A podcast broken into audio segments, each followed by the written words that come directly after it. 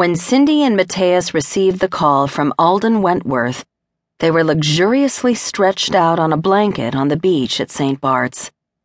Their hands entwined, listening to the gentle surf. Neither wanted to pick up the phone when it rang.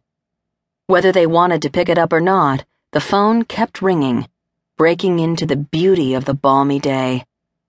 It's your turn, Cindy said to Mattheus playfully. She fully expected the call to be from her sister Anne, back in the States. Anne was probably wondering when they'd be returning for their visit home. Cindy was excited to talk to Anne, tell her how wonderfully happy she and Mattheus had become once again. Anne would be pleased, and also say to go slow and be cautious.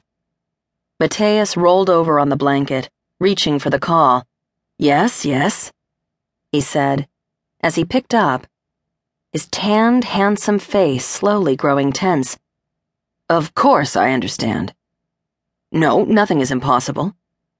Give me a minute to check with my partner. Cindy sat up and brushed some sand off her body. Their time together here in St. Bart's had been perfect. They'd relaxed deeply, walked the beaches, swam, dined, danced, and spoke about the future until late into the night. There were so many ways in which their dreams intersected. Mattheus shared with her in a way he never had before. He told her how deeply he wanted to have a family. It was reassuring and heartwarming to leave nothing between them unsaid. Before they'd arrived on St. Bart's, Mattheus said he had a surprise gift for Cindy. That had made her nervous, and Cindy'd asked him to hold off on it until they'd more time alone together. Mattheus respected her wishes and hadn't brought it up again. In the beginning, she'd been glad about that. But now Cindy was feeling so close to him, she was eager to know what it was. Was it a ring? Was Mattheus on the edge of proposing? If he was, at this moment, Cindy couldn't find any reason to say no. To Cindy's surprise, this call was the first they'd received during their holiday. It was both exciting and jarring at the same time. She looked over at Mattheus now. He was still on the call, silently listening, concentrating on whatever was being said.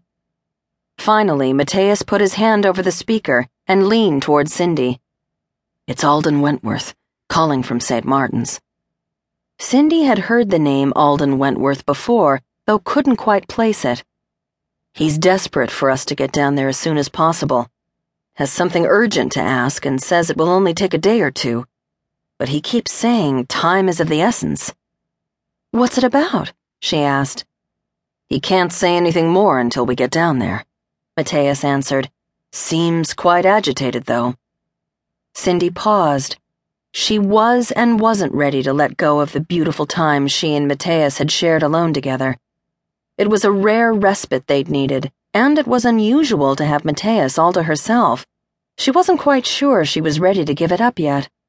St. Martin's only a stone's throw away, Mattheus quickly added, seeing her reluctance.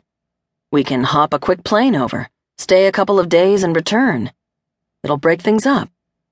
Cindy could see that Mattheus wanted to go.